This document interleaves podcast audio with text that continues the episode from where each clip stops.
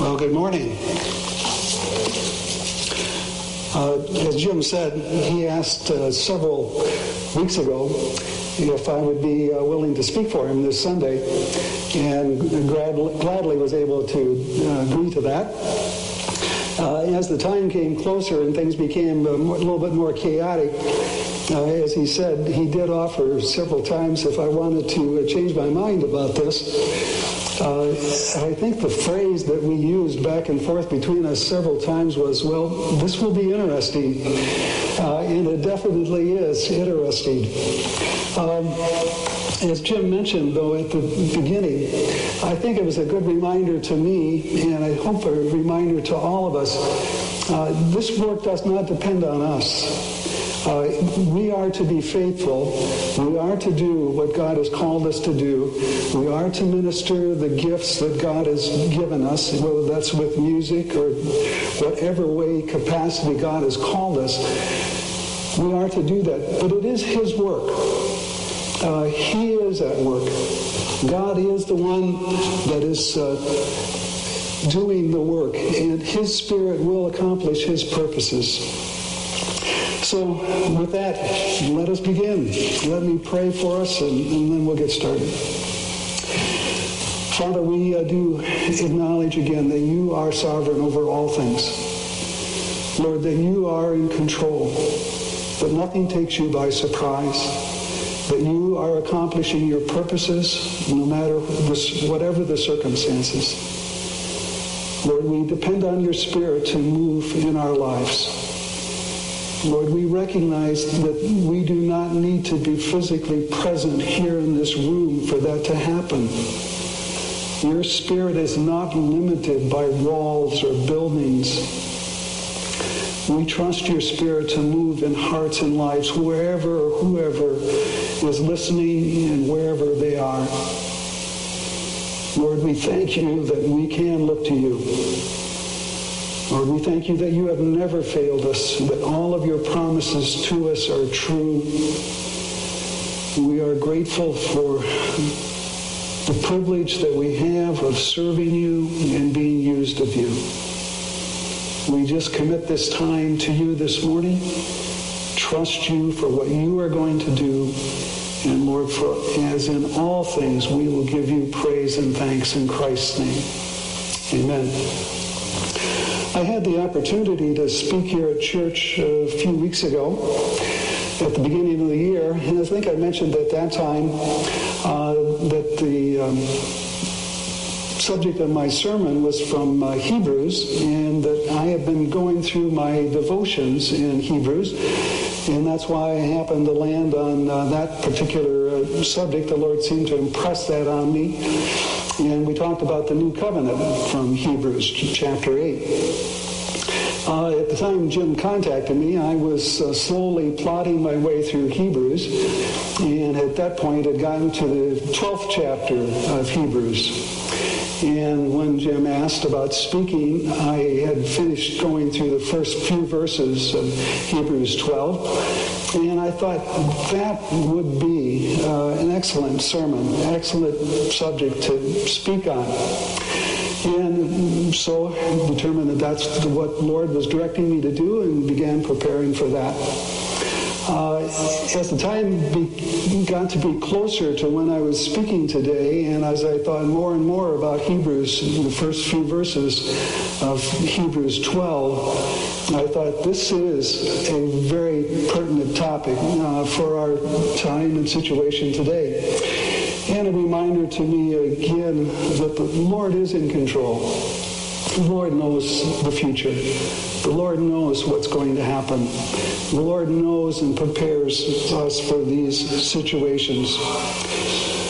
So, Hebrews 12, let's look at the first uh, three verses of Hebrews 12. Therefore, since we are surrounded by so great a cloud of witnesses, let us also lay aside every weight and sin which clings so closely and let us run with endurance the race that is set before us, looking to Jesus, the founder and perfecter of our faith, who for the joy that was set before him endured the cross, despising the shame, and is seated at the right hand of the throne of God.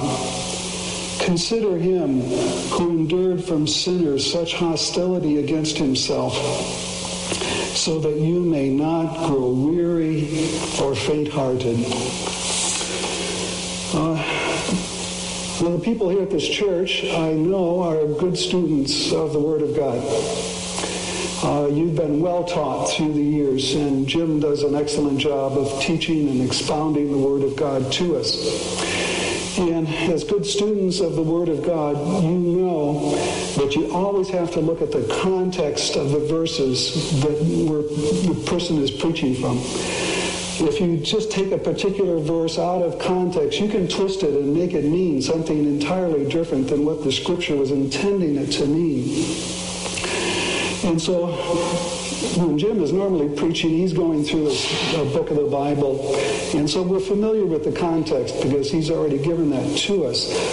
Uh, so today I need to give you a little bit of the context here so that you understand this and see how this fits in with what the writer of Hebrews is uh, saying to us. Now, this is especially important because the very first word that we have here in Hebrews 12.1 is therefore. So the writer to Hebrews is, is saying to us, in, in light of what I've just said to you, the, I'm going to make a summary statement here, and you've got to understand what I said previously. So what came before is important in what I'm going to be saying now. You can't just jump in here and begin reading here. You have to understand what took place previously. You have to look at Hebrews chapter 11. Now, if, again, most of you, I'm sure, are good students of the scripture, and when you mention Hebrews 11, uh, right away you understand this is one of the famous chapters in the Bible. If you're not that familiar with the Word of God, maybe somewhat familiar, as soon as you look at these verses here, you understand what this chapter is all about. This is a chapter on faith. Indeed, the word faith or by faith occurs 25 times in this chapter, chapter 11. We have here a listing from God through the writer of the book of Hebrews of many of what we would call heroes of the faith people that believed God, that understood God's promise to them or God's command to them, and followed through on that promise or that command. They did what God had called them to do. Now, some of these are well known to us, like Moses and Abraham are listed here. But the interesting thing is you read through Hebrews 11 and you look at these various men and women that in many cases sacrificed their lives for their faith. But many of them are not mentioned by name here in Hebrews 11. Now, again, I would encourage you to, if you have a copy of your scriptures there, take a look at Hebrews 11, and let's look at verses 35 through 38. And it said, I'm going to jump in the middle of verse 35, some were tortured. We're not given the names of those blessed saints that were tortured. They were just some. Some were tortured, refusing to accept release. Some were accepting release so that they might rise again to a better life. Others Again, not mentioned, no names, just others suffered mocking and flogging and even chains and imprisonment. They were stoned. They were sawn in two. They were killed with the sword. They went about in skins of sheep and goats, destitute, afflicted, mistreated, of whom the world was not worthy, wandering about in deserts and mountains and in dens and caves of the earth.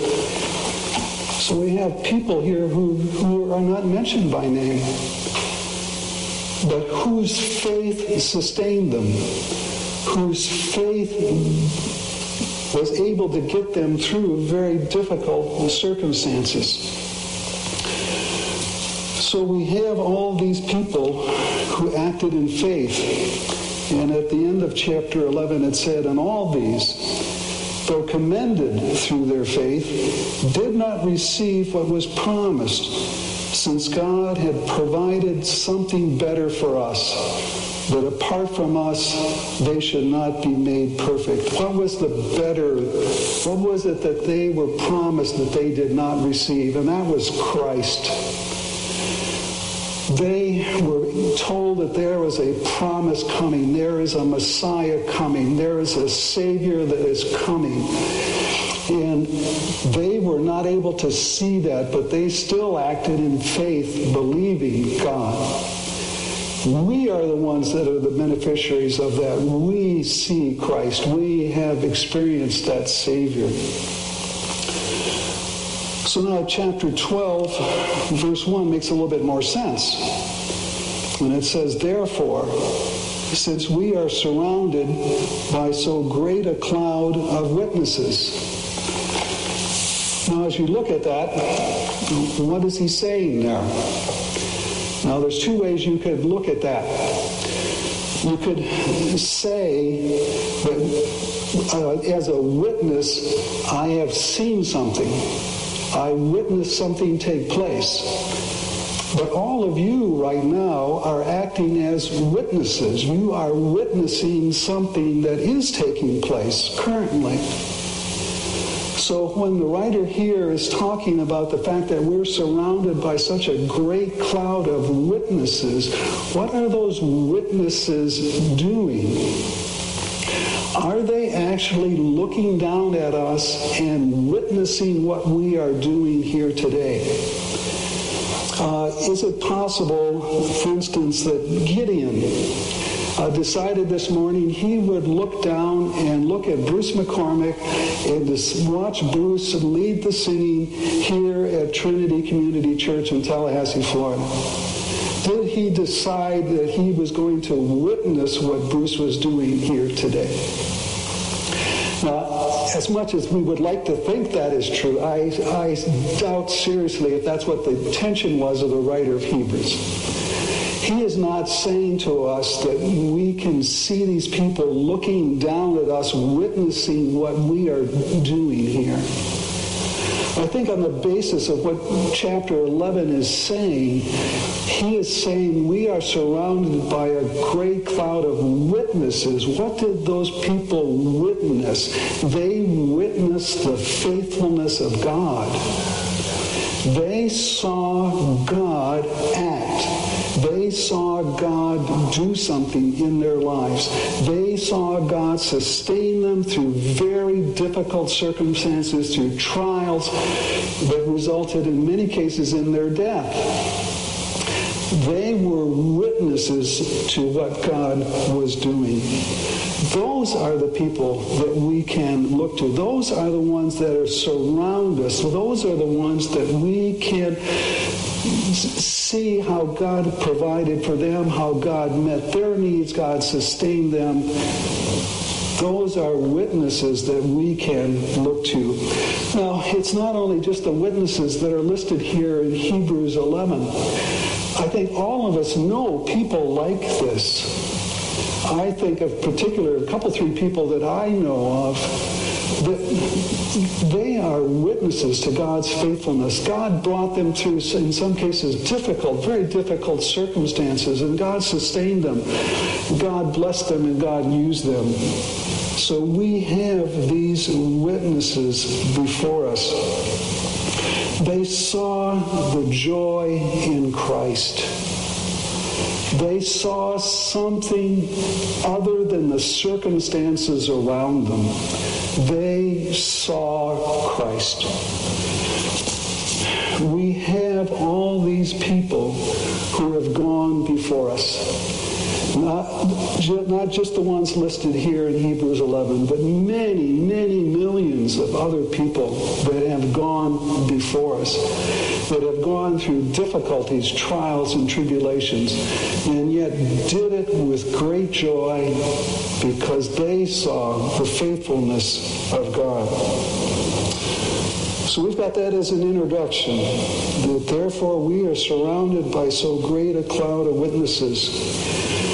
Now the writer to Hebrews then tells us there are four things that we are supposed to do as a result of that. Now, again, for those of you that are, are, Christians that are watching this, I need to remind you that these are imperatives. This, what is follows here are not suggestions to us. They are not something that God says, you know, that would be a good idea if you tried this. No, he is telling us we need to do this. So this is not something that is an option for us or something, oh, I'll think about it kind of a thing. No, this he is telling us this is what we need to do. So there's a very seriousness about what follows here in these instructions to us.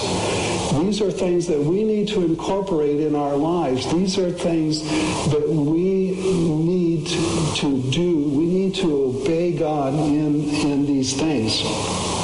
The first one he says to us is that we uh, let us also lay aside every weight and sin which clings so closely. So we need to lay aside every weight and sin. Now, I need to look ahead just a little bit to the next one because the weight makes a little more sense when you look at the next one, which is that we need to run a race. So you have to understand that and to understand the weight that he's talking about here. But we need to lay aside every weight. Just as a runner strips down to the bare essentials to run the race and lays aside every weight, we need to do that. Uh, our children, two of our children, uh, when they were in high school, ran cross country. Uh, I had not had much experience with cross country up until then. It was not something I was interested in when I was in high school. And uh, so all of a sudden now we are immersed in it and we learned a lot about cross country. Uh, one of the things we learned about cross country obviously is that you do not carry any extra weight the runners wear a t-shirt and shorts and shoes and socks and that's it don't carry anything else. They don't carry their school backpack with them. They don't even carry their phone with them. You know, they have to, they lay aside every weight because if they're going to run this race, they want to do it with the least amount of encumbrances they can possibly have. And it's the same way as a marathon runner would run a race. As uh, cross country runs just uh, three miles. But a marathon runner is running 26 plus miles. They lay aside every weight. They are not going to carry extra weight with them because it's going to encumber them in that race. We need to lay aside every weight. Now, as I looked at this, especially when he says, lay aside every weight and sin, my assumption here is that the weight he is talking about isn't necessarily something that's sinful. He's talking about perhaps something that maybe would be a good thing, but it will encumber us in the race. It may be something that even that we enjoy, we need to lay it aside in order to maximize our effort in running this race. He does talk about sin. Uh, and it's interesting, he talks about the sin that clings so closely. Uh, it just it was several days ago I had an experience that I thought illustrated this perfectly. And and I was unwrapping a package of something, and it had some cellophane attached to it. And, and in tearing the package apart, a portion of the cellophane came off and attached to my finger. Now, I'm sure all of you know, because you've probably done the same thing, what I did next. You shake your finger, of course, it doesn't come off. It's stuck. So what do you do? I reached over and grabbed it with the other hand and pulled it off. What did that do? All it did was attach it to this hand. Now it's stuck here. You shake this hand and it doesn't come off. So what? Finally, I got the wastebasket and I'm scraping it onto the wastebasket. Finally, get it to cling onto there instead of clinging on to me. And I thought that is a perfect illustration of what he's talking about here the sin that clings so closely to us. Uh, we, we need to take action on that. We need to look at that sin that is so clinging so closely to us that we you try to shake it off and it still clings there. Well, how do we lay that aside? How do we lay aside that sin? And, and I think uh, if I were to survey all of us here and all of you that are listening, you would probably be thinking to yourself right now of that sin that clings so closely to you. Because I'm thinking of the one that clings so closely to me. You fight the fight. You continue to fight the fight. You continue to lay it aside. You continue to put it away. And you say to me, but Dick, it keeps coming back again. You continue to fight. You continue to fight. You ask God for grace. You ask God for help. You interact with other Christians that will give you encouragement or hold you accountable, give you assistance. You do whatever you have to do to fight the fight because the sin has to be laid aside in order to run the race. So let us fight the fight and lay aside every weight and sin. Then he says, let us run with endurance the race that is set before us. Let us run with endurance. Uh, Jim mentioned this here a couple, three Sundays ago in the sermon he had. He talked again about the fact that the Christian life is a marathon. It is not a sprint. We are in this for the long haul. We are here for a long race. And again, as a, thinking of the cross-country illustration, as I said, we began going to cross-country meets and began seeing uh, these cross-country runners. And if you're not familiar with cross-country, it's, it's an interesting sport in that you show up to the meet and as it is cross-country. So you can walk up to the starting line or watch the participants go up to the starting line and then there's some woods over this way, and they give the signal that runners run, run off into the woods, and you will not see them again until they come running out of the woods and cross the finish line. It's not, in some cases, not a very interesting race to watch. You're just waiting for them to come back. But some of the race courses are a little bit more open, and so you have an opportunity, and some of them kind of go like this. So you have an opportunity to be here, and then you know if I move over here, I can watch them come by here, and then if I move over here, I can watch them come by there.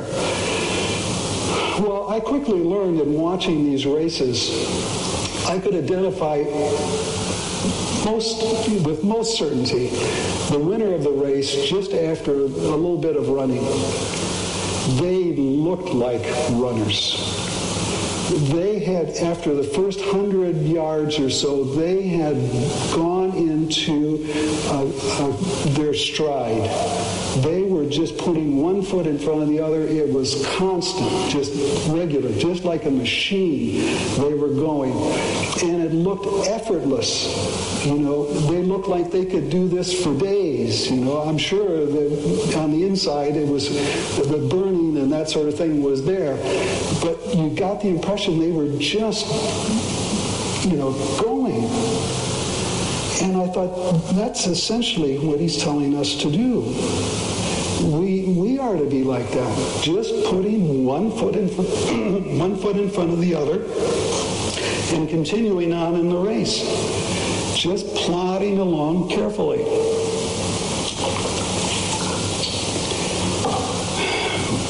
We need to run the race.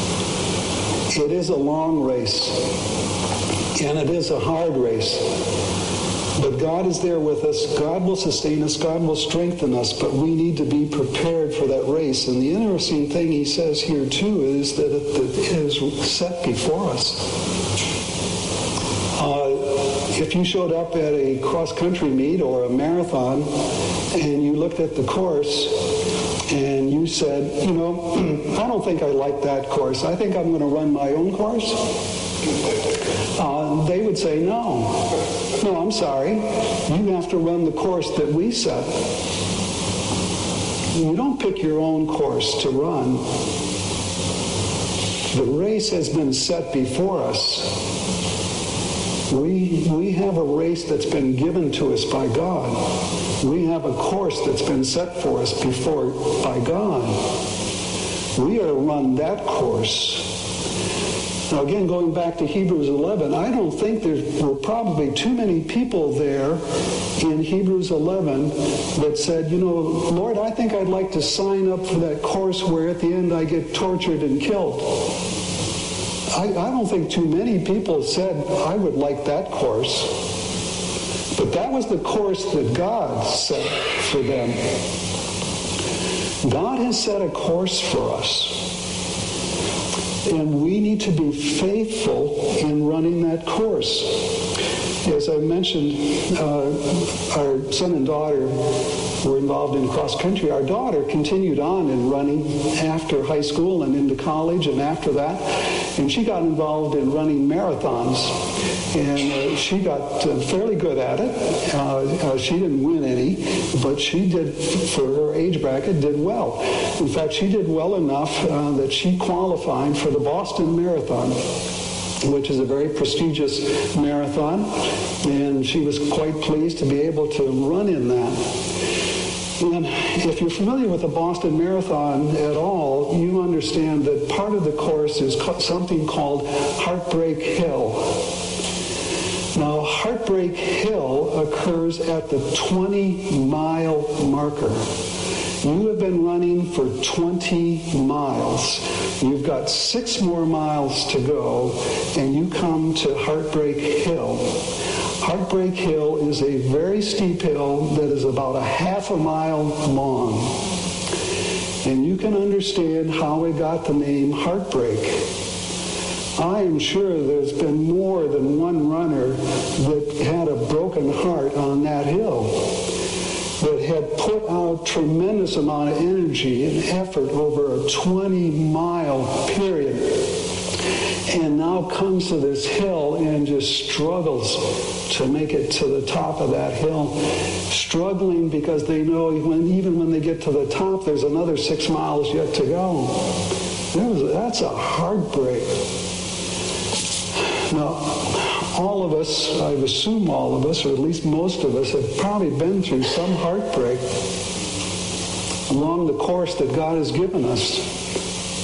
Now, it may have been at the beginning of the course that God gave you, or it may be at the 20 mile marker of your course that that heartbreak comes or will come.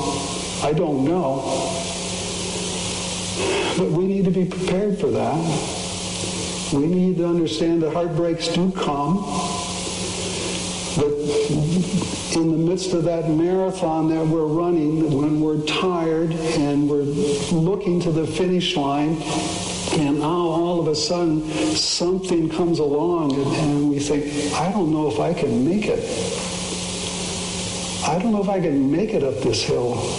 I don't know if I can make it past that hill and on continuing. We need to understand that these things will come, but God will sustain us. We need to look back at Hebrews 11 and look at those people We need to look at the people around about us that we know that went through heartbreak and went through it and continued on serving God and blessing Him, rejoicing in what He was doing. Now, I understand that up to this point, it's been a little bit of gloom and doom here. We'll look at the next one. The next one is going to give us some help. Verse 2, Hebrews 12, 2. Next command We've had let us lay aside, we've had let us run. Now he says, looking to Jesus, the founder and perfecter of our faith, who for the joy that was set before him endured the cross, despising the shame, and is seated at the right hand of the throne of God. We are to look to Jesus. We don't look at the circumstances around us. We don't look at the trials that we're facing. We look at Jesus. This was rem- uh, brought home to me clearly this week. Uh, I was reading the uh, newspaper, and I think I'd gotten to probably about the third page. I'd read most of the articles on the first page and second page, and coming to the third page. And when I got to that point, I thought, there hasn't been any good news here. There's been none. It's either about the virus and all of the damage that it is doing, or it's about the economy and all of the things that it's doing, and all of the events in the world, that all those bad things. Every article was bad, bad, bad, bad. And I thought, if I focused on that, if I thought about that, if I looked at that, if I considered that, I would despair. I would become discouraged. I would give up hope. This is all bad news. But we are not to do that. I'm, I'm, not saying that we don't block out all of the news and don't read it and do all of that. I'm, we need to be good stewards. We need to be aware of the world that we're living in. We need to be aware of things that are going on around about us. But we do not focus on that. We are looking to Jesus. We are not looking to the circumstances and trials around us. Now it said he is the uh, founder and perfecter of our faith. Uh, some versions say the author and perfecter of our faith. Uh, the, the word perfecter there uh, is the idea of completer or finisher. Now, so he is the author, founder, finisher of our faith. Uh, if you are like I am, I thought of the scripture where God says of himself, what? I am the Alpha and Omega. I am the beginning and the end. That's what the writer of the Hebrews here is saying about our faith. Jesus is the beginning of our faith. He is the end of our faith. And in between, he is the sustainer of our faith we need to remind ourselves that the faith that he gives us and faith that we have has been given to us. Uh, Ephesians 2, 8, and 9 reminds us of that that he uh, says to us, it is a gift of God. It is not of works, lest we would boast. Our gift comes to us as a, our faith comes to us as a gift.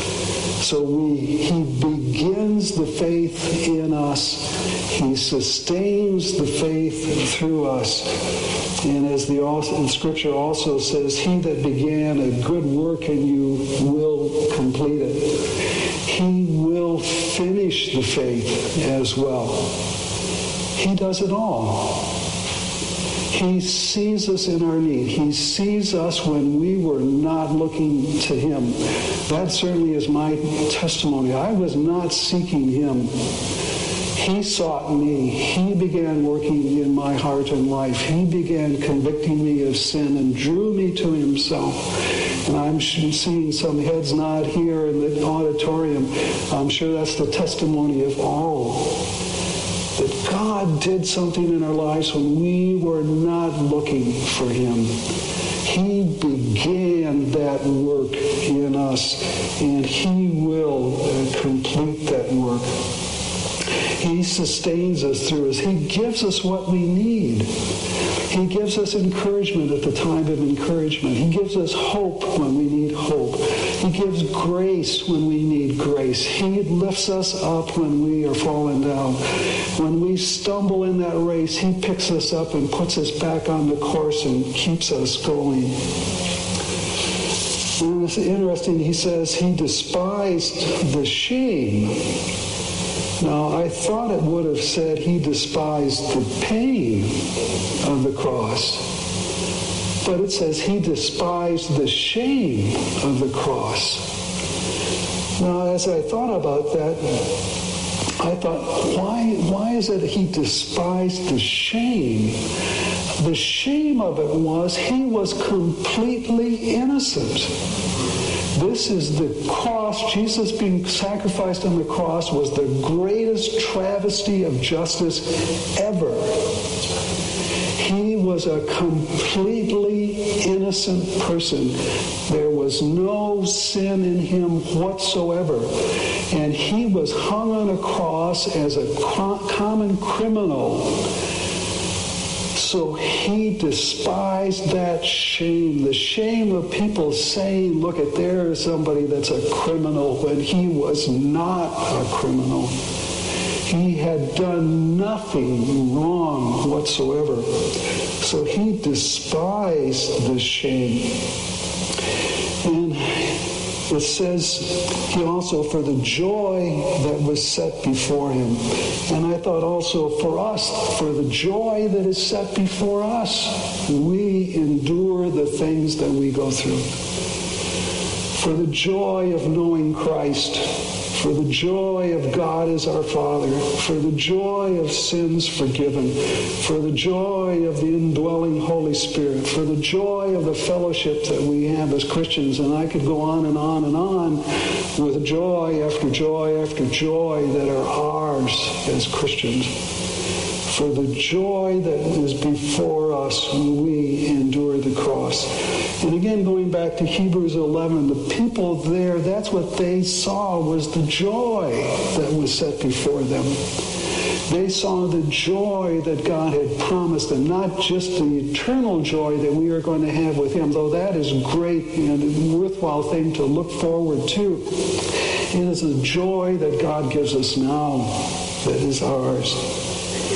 And he is seated now in a position of honor and power. He is seated at the right hand of God. Last one is verse 3. The last thing we are to do is consider him who endured from sinners such hostility against himself now, as you look at that and you think, well, it's just a repeat of the previous one. We are to look to Jesus, we're to consider him. No, I think the writer of Hebrews is making a distinction here between looking to Jesus and considering him. It's not just looking at him, but thinking about him. We are to consider him. We are to actively, in our minds, consider him. There are plenty of people out there that either don't or won't consider him. And I'm sure you've run into them or maybe talked with them. People, when you begin talking about Christ, uh, I'm, I'm not interested. They won't consider him or they don't consider him. I would encourage you to think about all that he said, all that he did, the life that he lived a study that I did before I started on this Hebrews uh, study was, at least in my Bible, I have a, a red letter edition of the Bible. The Jesus' words are in red in the scripture here. And what I did for my devotions is I started in Matthew and I went through and I just looked for anything in red. And that's what I used for my devotions. I would go from one to the other to the other, just looking at what Jesus said. It was a very interesting study. It was very challenging to me. And I think it helped me fulfill what was being commanded of us here, that we are to consider him. We are to think about him. Now it's specific in here. It said we are to consider him who endured such hostility. Now again, in the context that we're looking at here in, in Hebrews, uh, we understand, looking back at chapter 11, the difficulty, the hostility that they faced. But just turn over, if you would, to Hebrews 10 uh, in verse 32. He says there, but recall the former days when after you were enlightened, you endured a hard struggle with sufferings, sometimes being publicly exposed to repro- reproach and affliction, and sometimes being partners with those so treated. For you had compassion on those in prison, and you joyfully accepted the plundering of your property, since that you yourselves had a better possession and abiding one.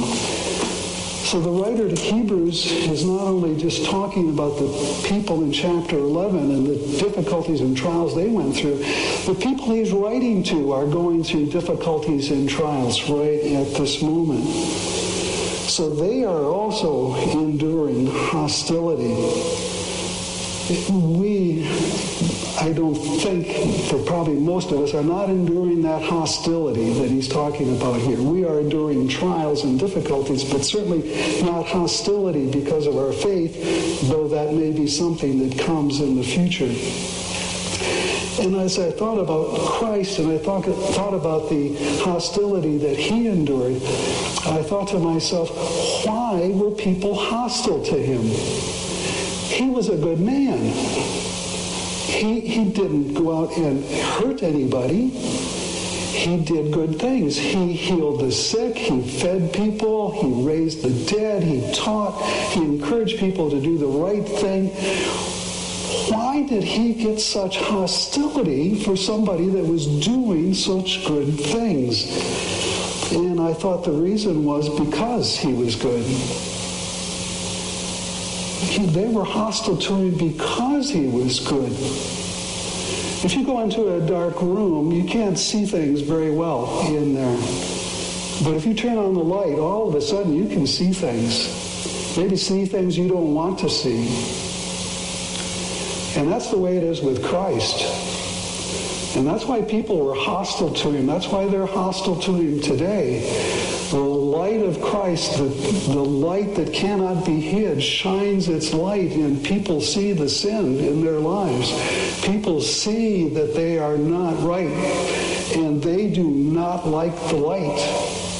They want the light to go away. They want the darkness. It's the scripture said people love darkness rather than light. Why? Because their deeds are evil. They were hostile to him because he was good. But he endured. He consider him that did this. Why do we need to consider him? That we not grow weary or faint-hearted as we're running this race, as we are in this marathon, there is a very good possibility we will get weary or faint-hearted. We cannot do that. We need to consider him to keep from being weary and faint-hearted. Now, as I was preparing this message, I thought, well, this would be an excellent lead-in to communion.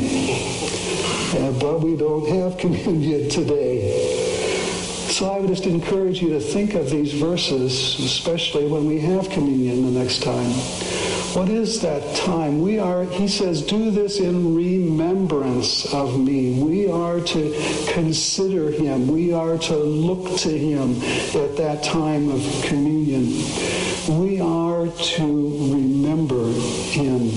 We are to think of that broken body. We are to think of that blood that was shed for us that takes away all of our sin.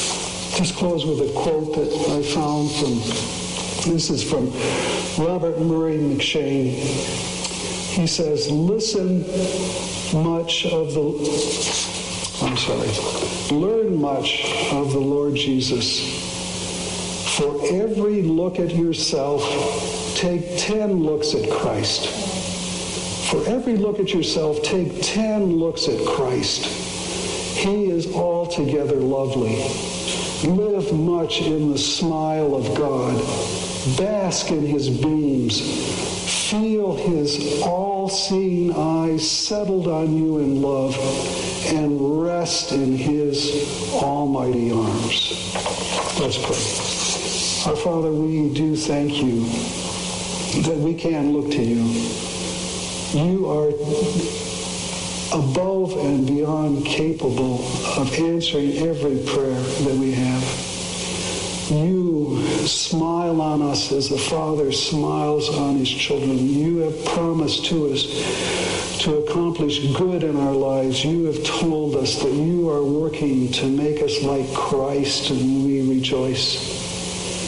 Lord, we just pray that you would help us.